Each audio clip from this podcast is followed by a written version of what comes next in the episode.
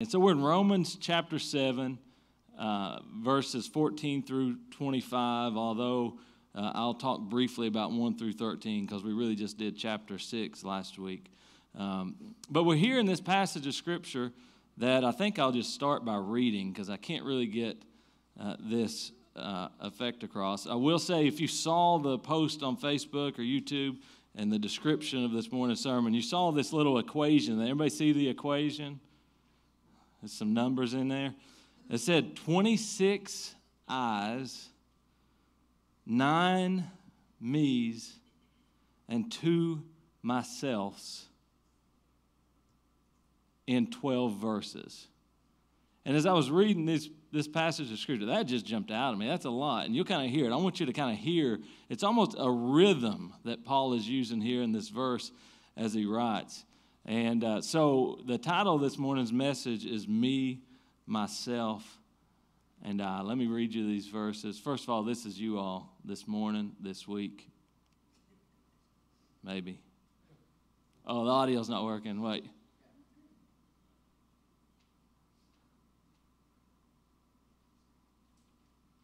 We good?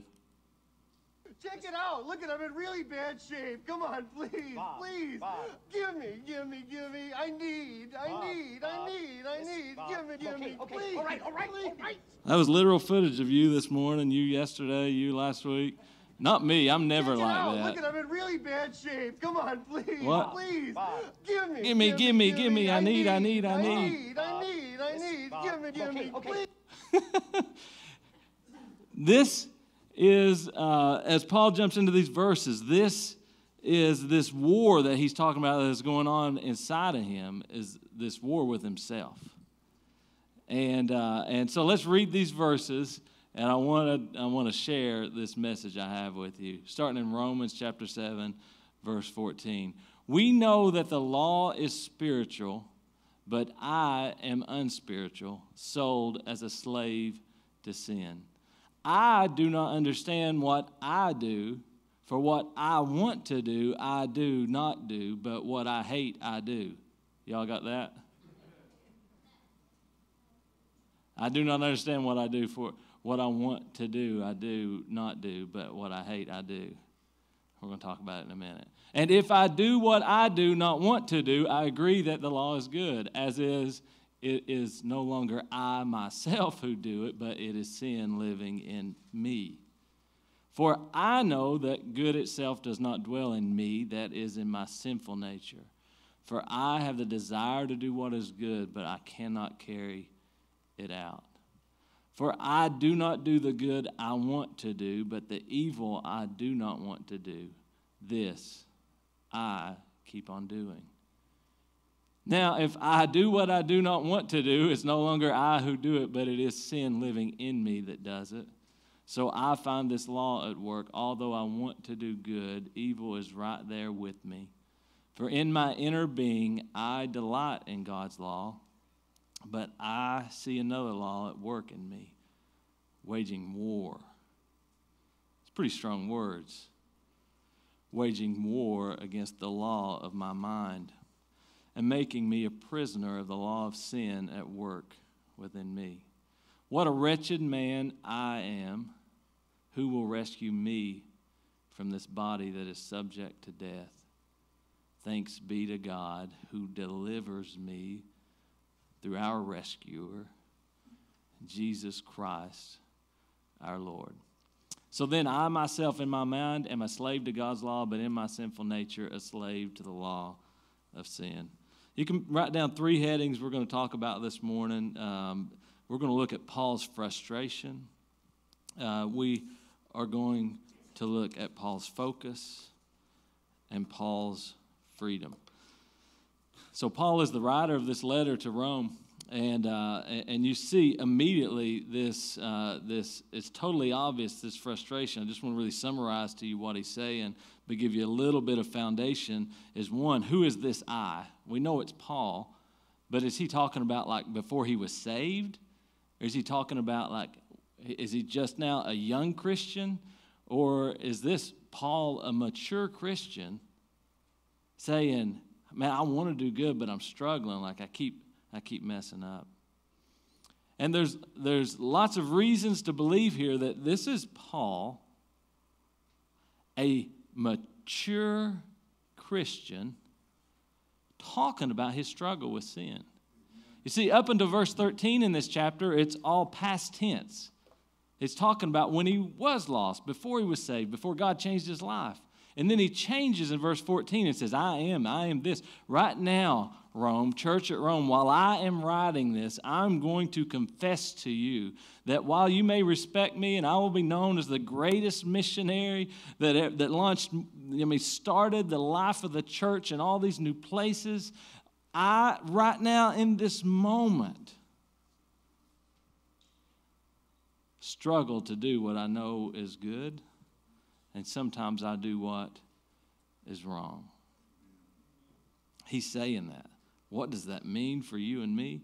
Uh, I want to walk you through um, just uh, a little bit here with um, some references here to give you this journey in Paul's life and how, as he grows more mature as a Christian, he becomes more, uh, more aware of the sin in his life.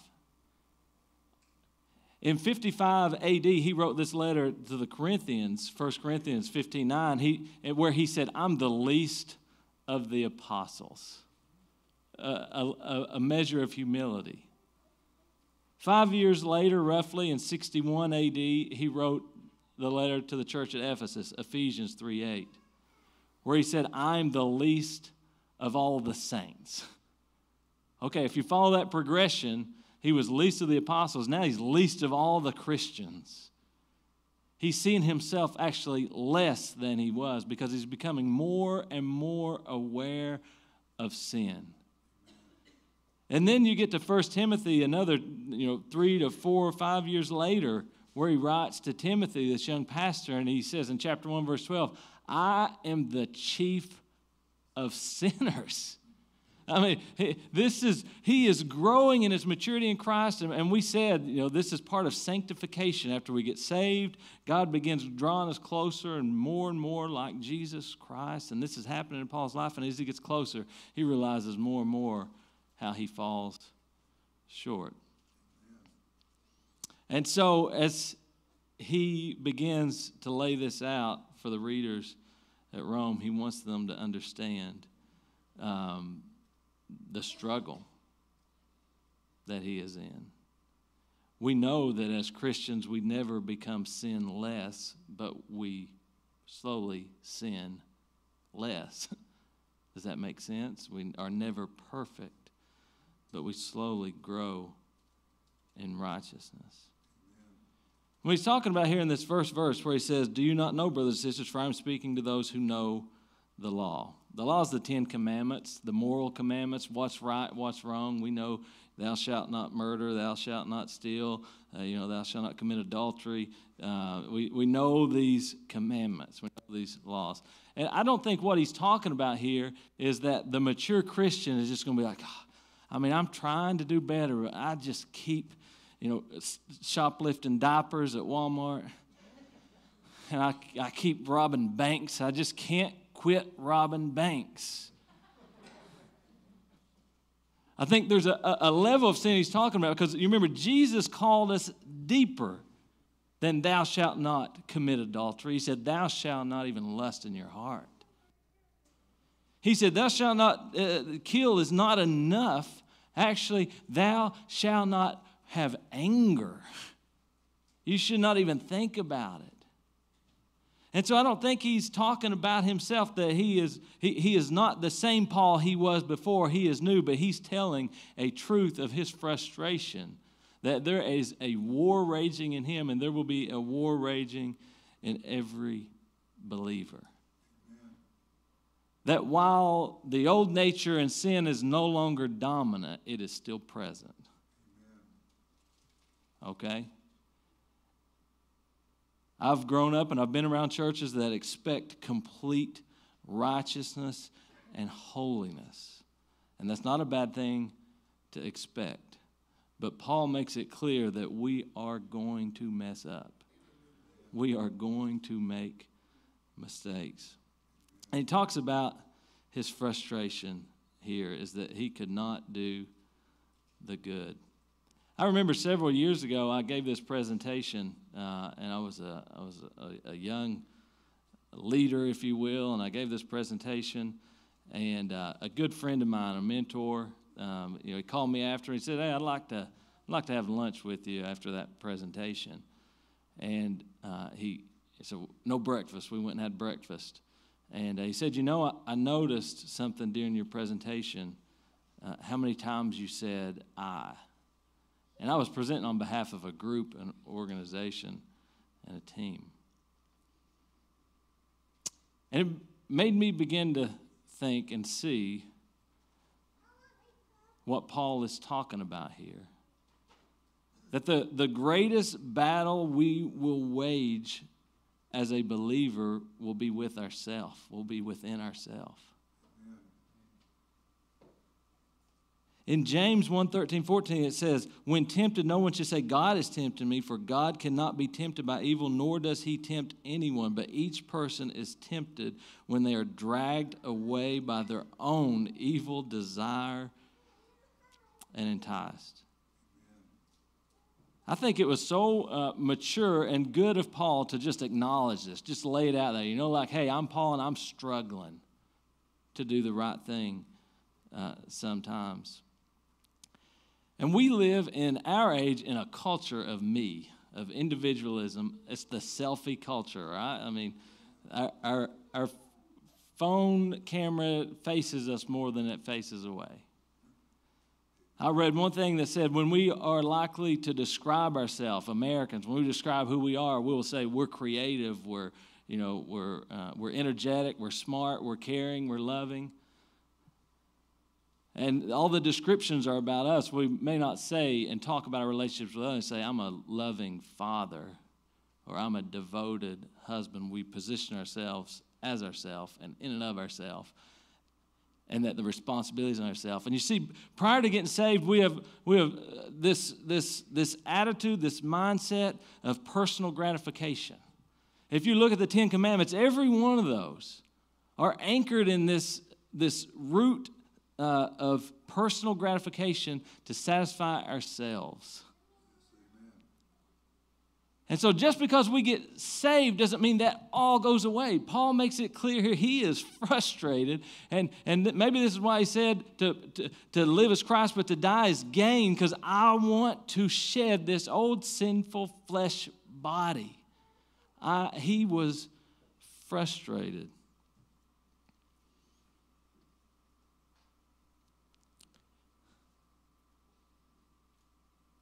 As he talks about this war that's been waged, I began to think about um, the Christian life is not uh, like the goats on the roof gravity coaster at Pigeon Forge. Y'all know where that is? You know what I'm talking about? These gravity coasters, Alpine coaster, whatever, whichever Alpine coaster, whichever one you ride, not the Alpine Hotel. These gravity coasters where you, you just you know, something carries you up to the top. And then you just get on. And the Christian life is just you just you just let gravity, you just let God do all the work and you ride, you just show up at the bottom. You show up at the destination. Paul is saying that the Christian life is a battle zone, is a battleground. He really gets to pretty quick to this the the, the misnomer that sometimes we might say is let go and let God. And there are times we give it to God and we trust Him. But this is, Paul is making clear, we've got a responsibility to make, to keep our focus in the right place. Paul is not saying let go and trust God. He's saying fight and trust God. He's, he's saying He's wrestling into holiness. He is fighting for purity. That's why he says at the end of his life, I have fought the good fight. He didn't say, This has been a fun ride. Throw your hands up and you know, yell on the way down. He said, I've fought the good fight. The other thing we see here is after Paul's frustrations, we see where his focus.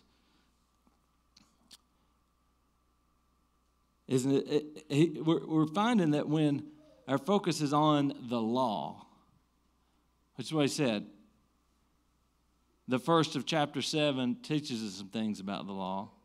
It teaches that the law is not a bad thing. It's actually not to be meant to, you know, you know to, to just uh, take all the joy out of our life. And, and maybe as we grew up as kids thinking, all these rules, I can't have any fun. And you, you don't realize that the rules are actually put in place to protect you. That the, the law that God gave, uh, these are all things to protect society and, and mankind and one another. Like these are in and of themselves good things. And, and Paul refutes this idea that, oh, well, since the law makes me a sinner because it reflects on me and I can't live up to it and can't be perfect, the law must be bad. And he said, no, no, no, we're the bad ones. The law is perfect, it was meant for good. And so once you get saved, you no longer are just trying to obey the law and be perfect and obey these rules to get, to get, uh, to get God's um, you know, approval right? You ever feel that pressure? Like you got to get live right to get God's approval? That's legalism. Grace says, I'm saved. I'll never get his approval. I'm saved by his grace out of my love and appreciation and gratitude. I want to do good. The law is still present, but all of a sudden it turns from like this barrier to life to like a source of wisdom and guidance, and you want to be a part of it. You want it in your life, and you are at a struggle. And he says, when we focus on the law, here's what will happen if you say, Man, I keep messing up on this one thing. If you focus on that thing and you just say, I'm going to stop doing that thing, this is what Paul's talking about. It doesn't work. It does not work the law cannot make men or women good. That's why I'm a firm believer that you cannot change the heart of a nation with laws and politics and from national capitals or state capitals because they're all about making laws and rules. It may maintain order and it's good, it may keep safety, it may point things in the right direction, but laws in and of themselves cannot make people good. They can protect us, but they cannot change a heart. The way to change the heart of a nation is one person at a time through the gospel message of Jesus Christ, the good news so that they no longer are just feeling the pressure to do right or, or not do wrong, but they want to do right because they now, you find at the end of this, uh, these verses, uh, he says that there's two living inside of him. Evil's right there with me, for in my inner being I delight in God's law, but I see another law at work in me, waging war against the law of my mind, making me a prisoner of the law of sin and uh, a work within me what a wretched man I am. He says there's two things in him. Now, the Spirit of God is inside of him, but also he still has this presence of an old, of his, his old self. And hey, maybe maybe you don't get it. You're like, man, they're never at war within me. I just always want to do what's right. You know, uh, you may, or you might be like most of us and that sometimes maybe when you're when you're filling out your timesheet you think maybe an extra 15 minutes nobody know i wasn't really here or i was really there. Or maybe you when you when you pulled out of the parking lot this morning and you looked at your neighbor's new mustang or f-150 truck and you thought i'm so happy they got that car. And you did not think I can't believe they got another new car. I'm driving one that's 10 years old. Maybe you never feel the battle. But I'm not sure I'd believe you if you told me that. The, the first step is acknowledge I'm, there's a war within myself. I'm not going to pretend like I'm just some righteous person because I've got, I, I feel it. I feel the call to do wrong. I feel that little nag saying, lose your temper right now. You know, your spouse is wrong. It's time to let them know it.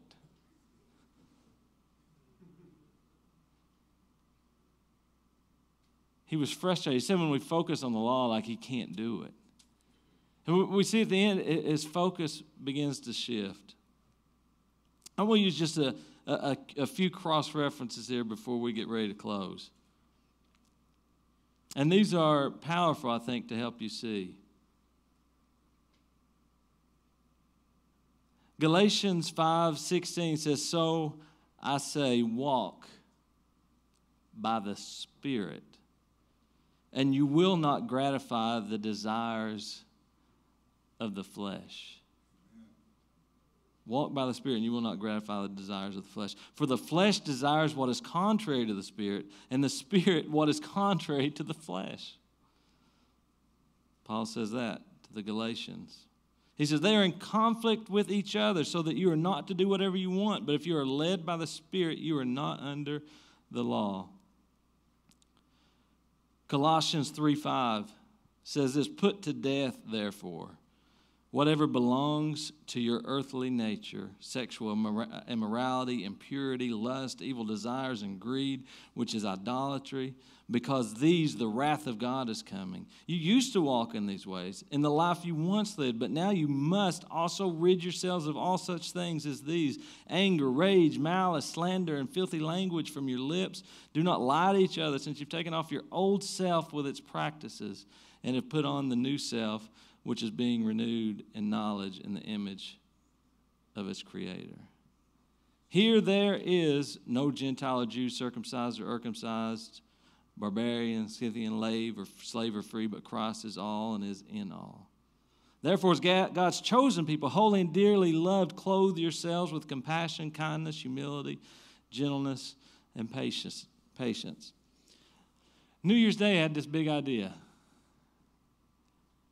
my wife Bethany is, you know, we, we live in about a 60 year old house. It's built in the 50s, almost 70. She is 110% convinced it is sinking. Not like a little bit like at any point we're going to fall into the ground. Now, given there's some cracks in the sheetrock, and when you lay a ball on the floor, you know, it keeps Harker busy for quite a while. There's nothing level in the house. And so she's been saying, I think it's sinking. I wish somebody would go under the house. And I thought, you know, I'm a man. I should get dirty. And we got this crawl space, not much space at all. And I've been in it up to about my feet before, you know, backed out pretty quick. You know, I was trying to lie. Hey, I was good. I said, this time I'm going all in. Thought it sounded fun to get dirty. And so, oh, wait, I think I've got. And so I came out and I came to the door. I was like, oh, this is exactly what I wanted. I wanted to see me dirty. Like, I'm, I'm, I'm this is proof that I'm a man. I went through, I, was, I did take my iPhone and was texting her pictures from underneath the house. And uh, thankfully, I don't think the house is going to fall through. There are a few little issues, but we're not going to fall into a sinkhole, I don't think. Although I'm not a professional, I probably should have somebody that knows what a floor joist is go into the house. But sometimes in life, there, there becomes this temptation that, that, that God is, that, that, that inside of us says, it'd be all right to get dirty for just a minute. And I thought that, and then I walked up, and you know, after she saw me, I was like, next step, a shower. I've had enough of this. I could not wait to get clean. You see, when, when Paul wrote to the Colossians, he said, Put to death, therefore, what? Does that sound like let go and let God? Does it sound like, hey, right now, when he said walk by the Spirit, does that say just let go and let God? No, it says you got you handle how you walk, you handle what you put to death, you decide what you look at, you decide where you go, and and sometimes it's not just you. There is a battle within you taking you to the wrong places to see the wrong things, and you will be tempted, and you have some responsibility to not do it. I believe he's saying that, that, that w- w- here's a, a, an application point. You should hate the old self. You will be tempted to think it was funny how you used to be. You will be tempted at times around certain people to think that was that it was cool. But I believe we should not not just uh, not not hate it, uh, not just hate it, but I mean, because if you don't hate it, then you'll be tempted coddle it sometimes. You'll be tempted to to tolerate it sometimes. You'll be tempted to flirt with it sometimes. I think Paul is telling us we should have this hunger for purity and close. And when we mess up, it should not be like it was that was fun. I want to just stay dirty. That a true Christian will say, Get me to the shower. That you will realize you messed up and you'll say, God, this war that is within me, Christ, help me. So his focus, he said, Well, if we focus on the law, we can't do it. But if we focus, if we focus on this, if we don't focus on doing better, but if we focus on the grace of Jesus Christ, you see, before we're saved, we live a self centered life, all about personal gratification. It's, it's all about uh, you know, my self determination. That's all the hope we have. But he says, after we're saved, we have a God centered life. And I want you to just see this picture. Before receiving Christ, we live a self centered life. You sit on the throne of your life. And, we, and God, you see, the cross is outside the bubble of your life. Once you have faith, you know, Christ comes into your life. But I believe Paul still says, is saying that we can struggle, and at times we put ourselves back on the throne. Christ is still in our life. He's still calling us and pointing us the right direction.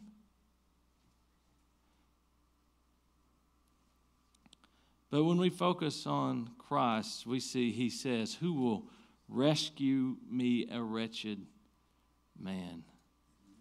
Who will deliver me? Who will give me freedom from the penalty of sin, from the power of sin? We find Paul's freedom in Jesus Christ.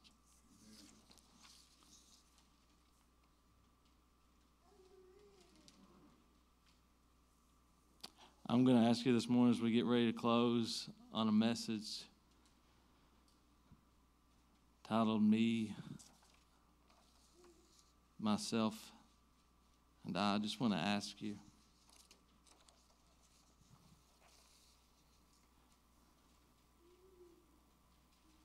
Who's on the throne of your life?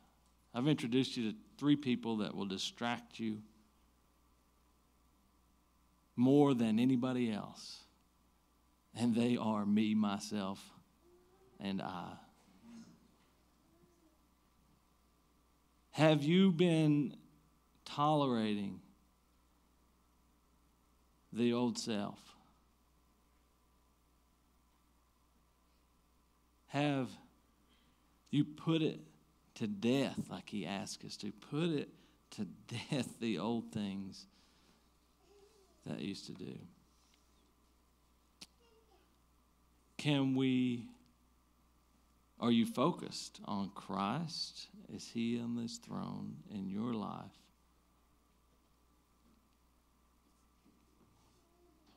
Or have we put ourselves back on the throne?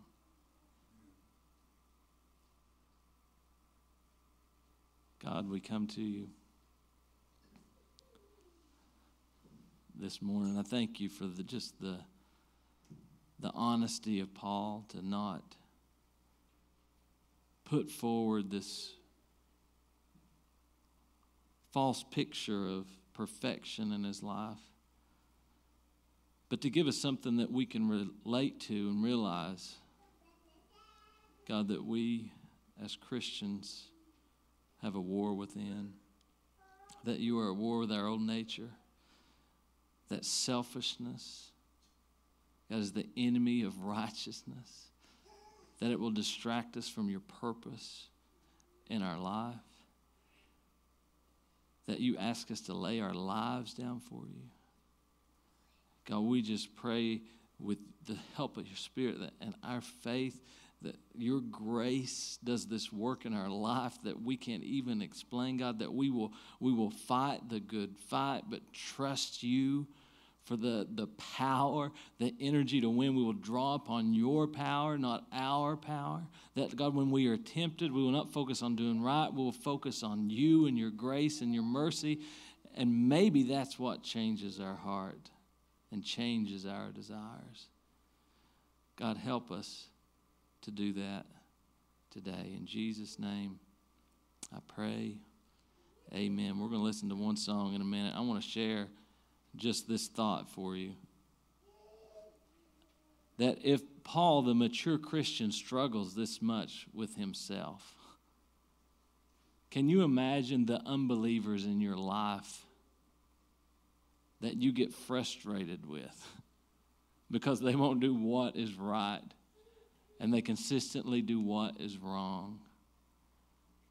That they are completely, they do not have the help of the Spirit. There is no war within them with spiritual help.